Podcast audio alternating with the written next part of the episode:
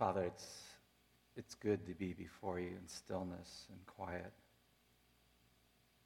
And we bow our heads before you and cry out to you as our Father. And ask this morning that you would send your Spirit, fill us afresh and anew, and that by the power of your Spirit that you would bring the presence, the power, the delight of the Son. And so just bless and anoint our time together in Jesus' name. Amen. Well, it is good to be with all of you here this morning, and it's my pleasure to be able to share God's word. Uh, you're probably a little confused because the service time has changed. Uh, there's still a guy named John preaching. In fact, we spell it the same way, J O N, but I look a little different than the typical John that preaches. And so you are in the right place at the right time, and I'm just trusting that God will use our time together. And so the title of this morning's sermon is The Powertrain. And uh, our text, as John Demeter read, is Ephesians chapter 3, verses 14 through 21. And so let me start with a story. Uh, back in 2010, Haiti suffered a massive earthquake, 7.0. Uh, about uh, 1 million people were affected. Estimates, uh, rough, roughly estimate maybe about 240, 250,000 lives that were lost. And so at that particular time, I had the opportunity to be, join a team and to head down to Haiti about a year later. And so uh, we had raised funds, we had trained, we had prayed, we brought these huge, huge duffel, green duffel bags full of medical supplies. And so the majority of the team was medical focused. And then there was a very small portion of the team that was, was ministry focused, more specifically on helping, encouraging, and training pastors. So we, we uh, get to Haiti, we, we, we drive in the dark through this bumpy road for four hours, we, we get to sleep super late at night, we go to service, and then on Monday morning, we pray our way all through the morning, and we're super excited to do ministry. Uh, the medical team takes off. The ministry, the pastoral ministry team, we jump on this yellow school bus. And we're all jazzed, and they, the, the driver turns the key, and we're ready to go, but the bus is not. And so he keeps hitting the ignition, and nothing's happening. And so they, it's super hot and humid, so we, we all get out of the bus, and we're just sitting there. And um, before I tell you what I did, I want you just pause for a moment. Put yourself in that place. You're super excited about what God might do in just that moment, and the bus won't start. So, in the honesty of your own minds and hearts, what would you do, honestly? Some of us might uh, try to go up to the, the, the uh, engine. Maybe we have some know how and try to uh, lend our assistance to maybe fix the engine. Uh, some of us may just try to keep people entertained and calm as we wait. For me, I just sat there and sulked. And in my head, I thought, really, Lord? Like, we, we did all of this to get to this place, and the bus won't start. So as I'm sitting there, I see my friend Bob. And Bob is standing near the bus, and he's got his phone out, and the cynicism in me begins to rise, and I go, Hey, Bob, what are you doing? Calling AAA? And he goes, Well, actually, no, John. He said, You know, I was just texting all of my prayer supporters back in the States and asking that they would pray that the bus would start. So at that moment, my heart is feeling kind of heavy and a little ashamed. And so I go, wow. And so I, I, I start to pull out my phone and I go, yeah, me too, Bob.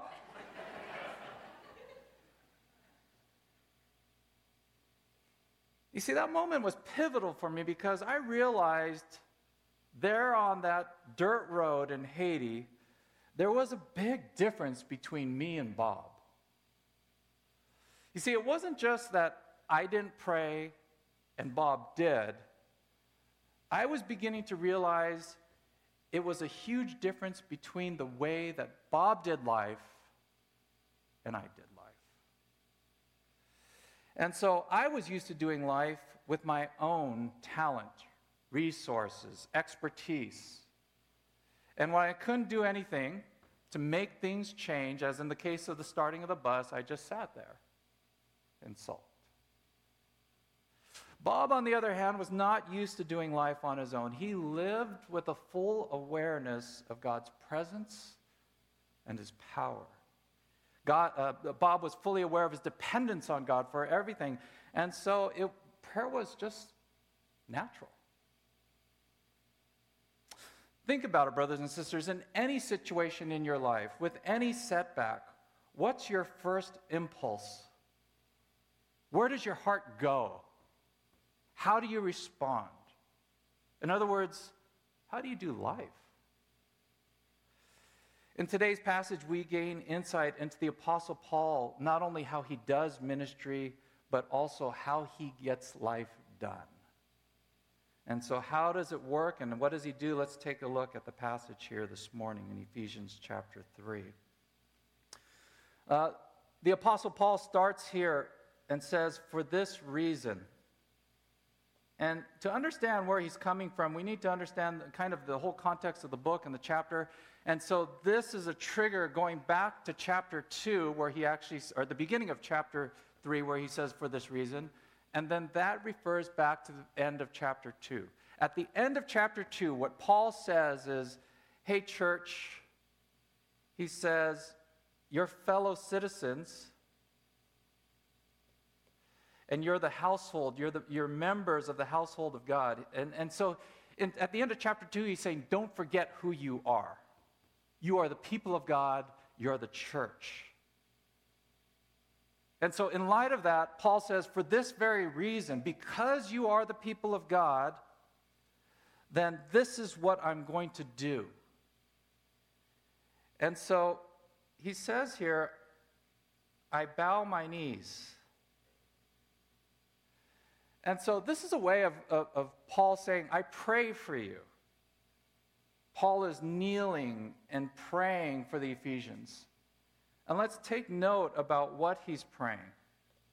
If we scan the passage very quickly, in verse 16, we see that he's praying that they would be strengthened with power through the Spirit.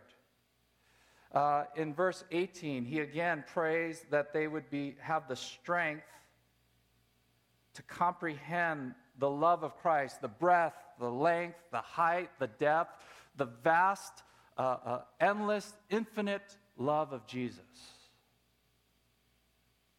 It's like Paul's desire is for them to be strengthened in power and to comprehend, to behold, to, to live with and live full of the fullness of Christ's love for them. It, it's almost as if he's asking and wanting them to know every single star in the sky. It's like endless and countless.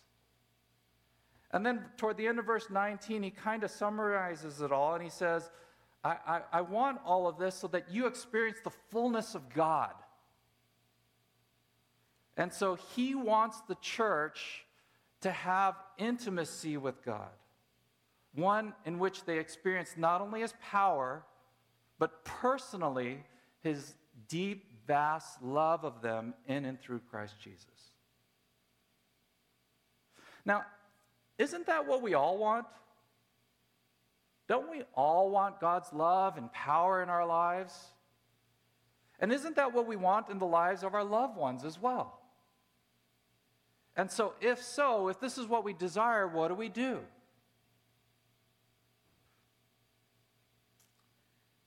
Try to imagine your homework this week. And let's say I gave you some homework and I said, okay, this week, your application is to go out and in your own life, or let's just say one person in your life, make them experience the power of God and the fullness of His pleasure on them. Like, just the idea of it is grand and, and, and overwhelming. And the thought is, I can't do that. And what do I do? You see, this is exactly what Paul was thinking. He had this deep and profound desire for the Ephesian church, but he's incapable of making it happen. So, what does he do? He calls on the one who is able. Paul prays because he is helpless. He's powerless, so he calls on the one who has true power. He calls on the God who has, verse 16 tells us, the riches of his glory. That's another way of saying his resources, his wisdom, his, his fullness is, is, is countless. And so he has everything that is needed. That's who Paul counts on or calls on. And so prayer is one of the primary ways to do life. Not just for the obviously impossible things in our life, but for all things. And so we may feel like we've got life handled, but if we're really honest, we have far less control than we think. And it's not just about, a bus that won't start, but it's just about how do I make life work? How do I make life work in, in, in my marriage or in, in my schoolwork or at my work? And if we're really honest, and we really are honest in our own hearts, we discover, I just can't make it work. I have good desires, I have godly principles and scripture, but I can't make things happen.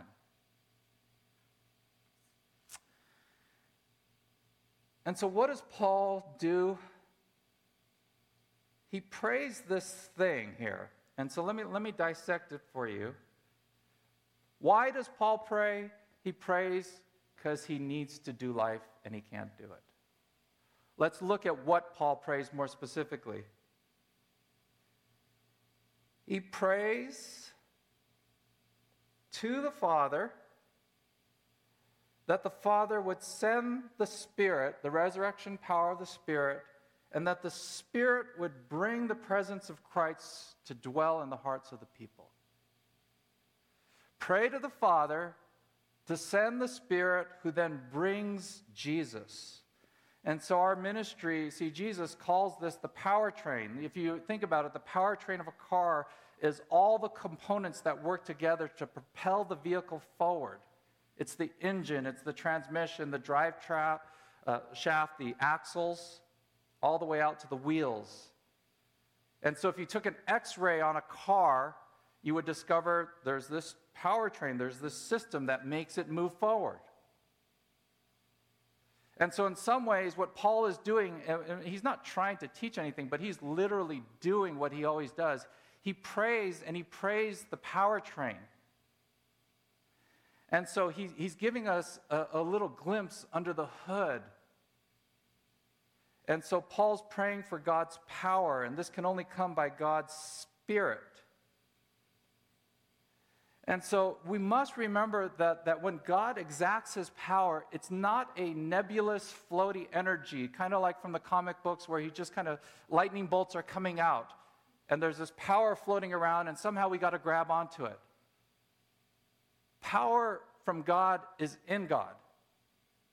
And He's the one who does powerful things. So when it says God brings His power, He's not just shooting lightning bolts into our lives. His power comes through His Spirit, the Holy Spirit.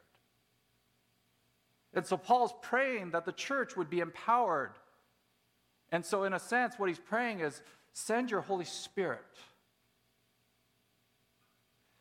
And so, he prays that the church would be strengthened through the Spirit that indwells the church. And when the Spirit comes, he doesn't come alone,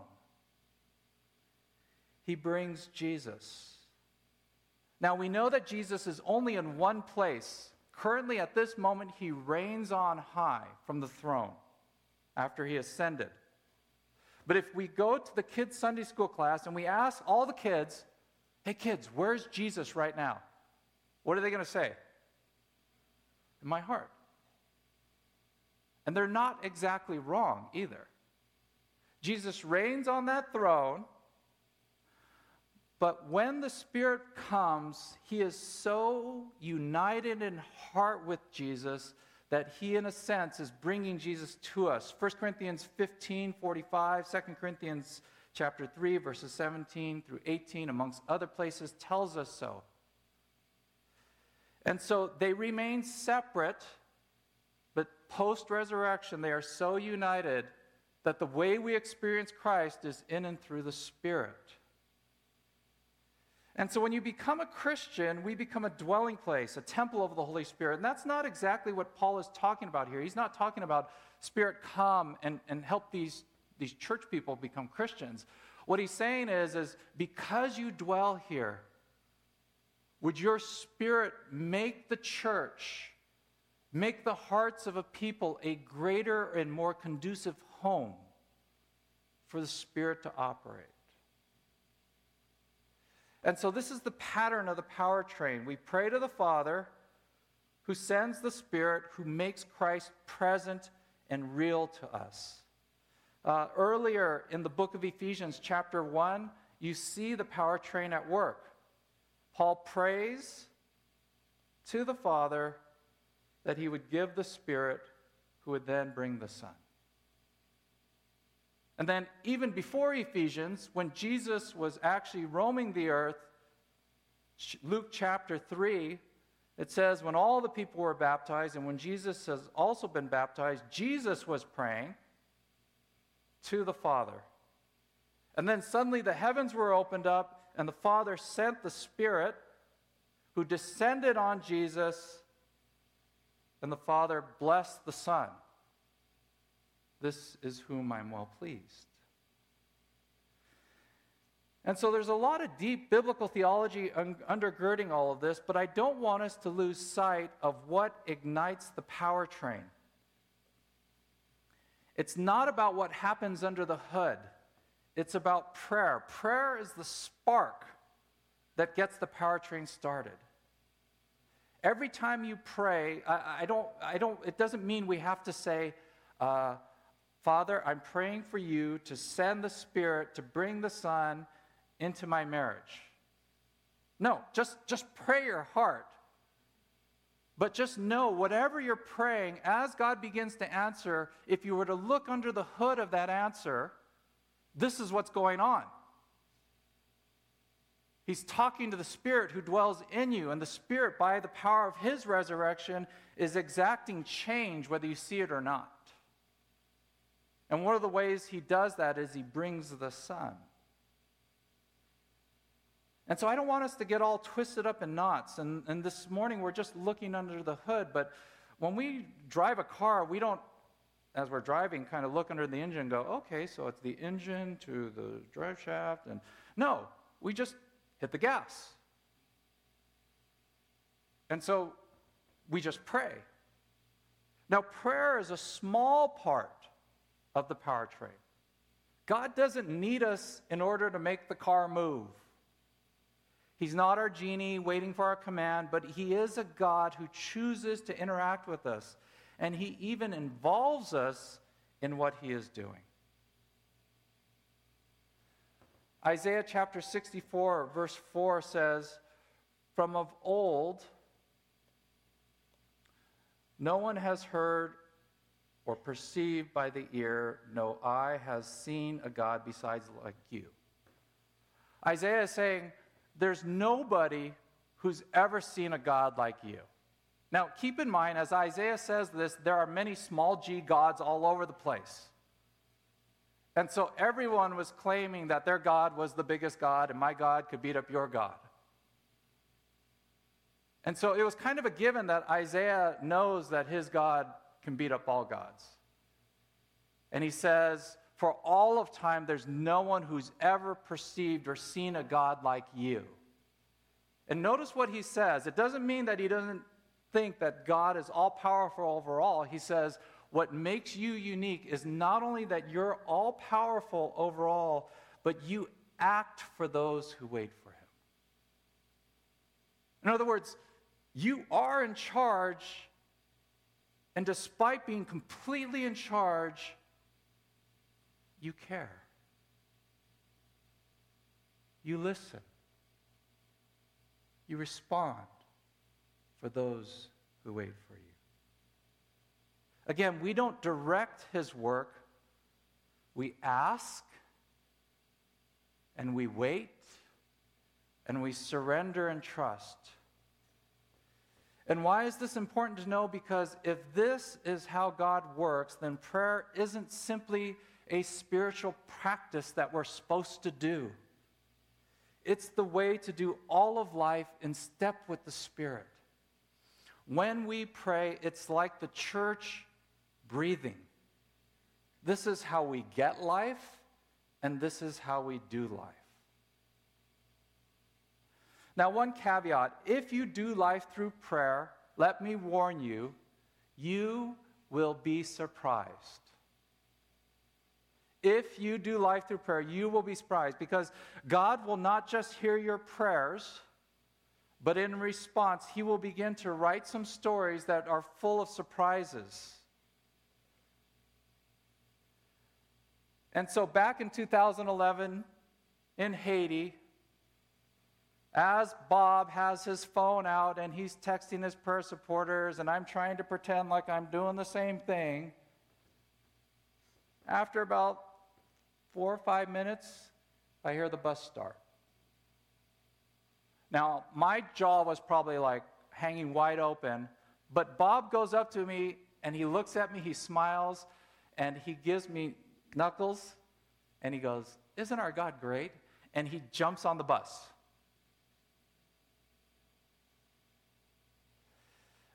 That, that was amazing, but that was just common for the way that Bob did life. And so, whenever the Spirit is mentioned in the New Testament, there's always one of five words that's connected to the Spirit it's power, life, glory, wisdom, or love. And so, in that moment with the bus, I experienced a moment of God's power and His glory in Haiti. And if you pray about everything, you too will experience moments of God's power and His glory. It may not always be total transformation of you or your situation, but you'll have glimpses or windows into God at work. And sometimes it takes time. He'll bring the fullness of life. You'll see the wisdom of his delay in answering something you've been praying for a long time simply because he is good and his timing is always right. If our life is lacking majorly in one, let alone all five of these things, then it's possible that we're too busy doing life on our own our control, our wisdom, our strength may get the job done, at least in theory, but in the long run, it still lacks true power from the Spirit, life change, glory to Him, His wisdom, His love. So we jump on the bus, and after about 45 minutes, I just lose. I just lost the signal.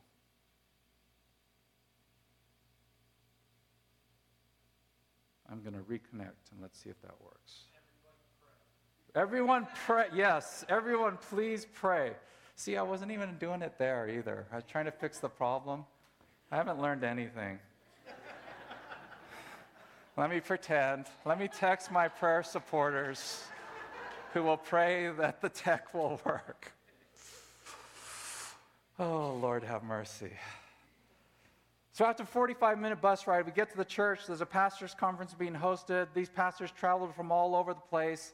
And after the first day, I'm just enthralled by what God is doing.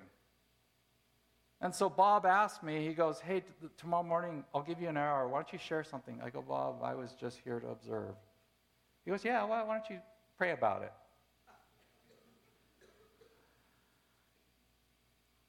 And so I agreed. And then that night, I just held, had this overwhelming sense of fear, inadequacy.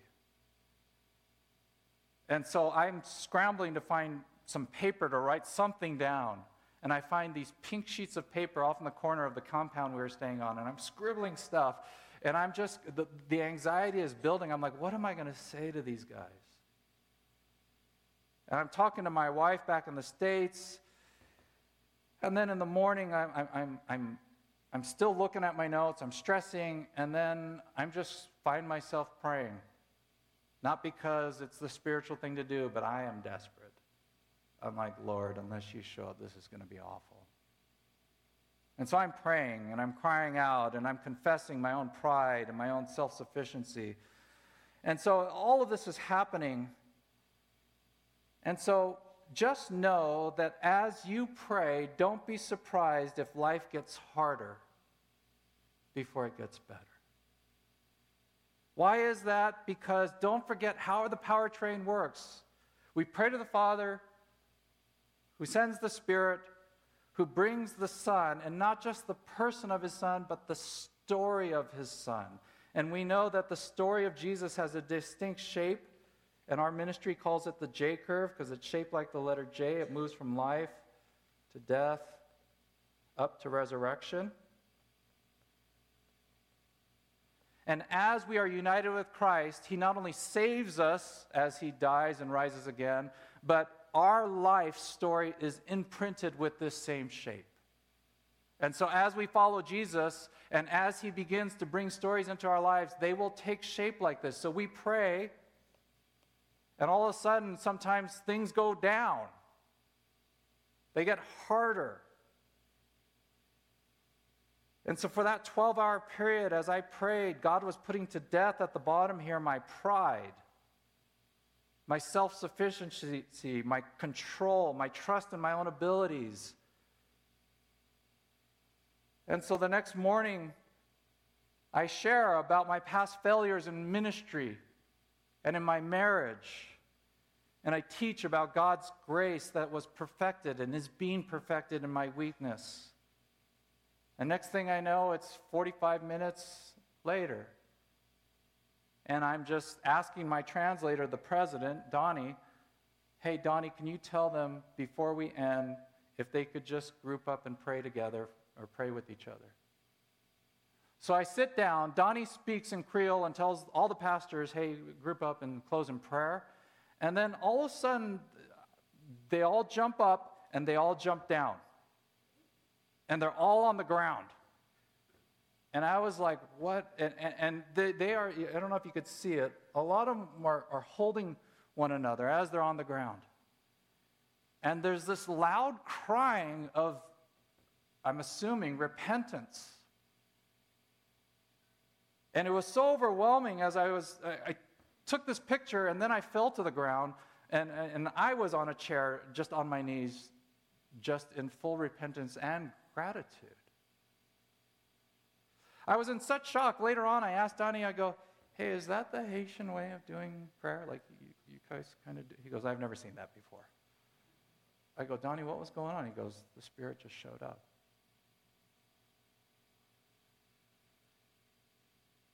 You see, when we pray, God will send His Spirit who will bring the presence and the path of Jesus and it will move like the power train, but it'll often go, Pray to the Father who sends the Spirit, who brings the Son, and the Son brings wisdom, life, glory, wisdom, and love. But oftentimes the path it comes by is like this. We want it to go boom, here, and let's skip the dip. Jesus didn't skip the dip, and neither will we. And so don't forget how Ephesians 3 ends. Paul is praying to him who is able to do far more abundantly than all that we ask or think, according to the power at work within us, which is the Holy Spirit. To him be the glory in the church and in Christ Jesus throughout all generations, forever and ever. Amen. In the remaining 90 seconds? Instead of me just talking about this, let's go to Him. I'd just like to give you just a quiet moment to come to the Father and to do life through prayer. And I'd like to twist it up a little bit. I'd like you to focus on an area of life where you got it made. Not your area where you know oh, I'm totally helpless and weak, but in the area of life where you kind of, if you're really honest, like, I got this. And bring that, bring that to the Father, that in that, He would send the Spirit who would bring the Son and bring power. Okay? So, Father, we just, we just end this time in the sermon not just talking about prayer, but we want to pray. So, we just spend a few moments bringing not just our areas of weakness, but even the areas where we think we got it. So, please, please hear the, the prayers of your children.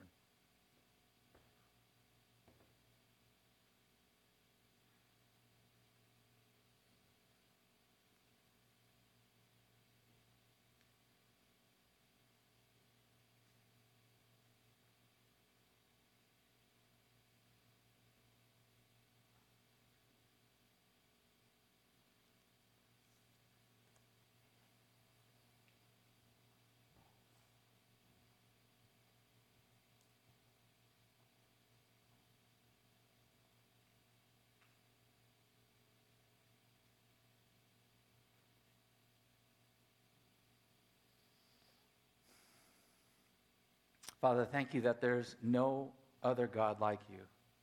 There never has been, nor will there ever be. And it's not just because you, you are overall, but because you actually care to listen to us and respond. So would you move in the hearts and the prayers of the people as they lay them before you? In Jesus' name, amen.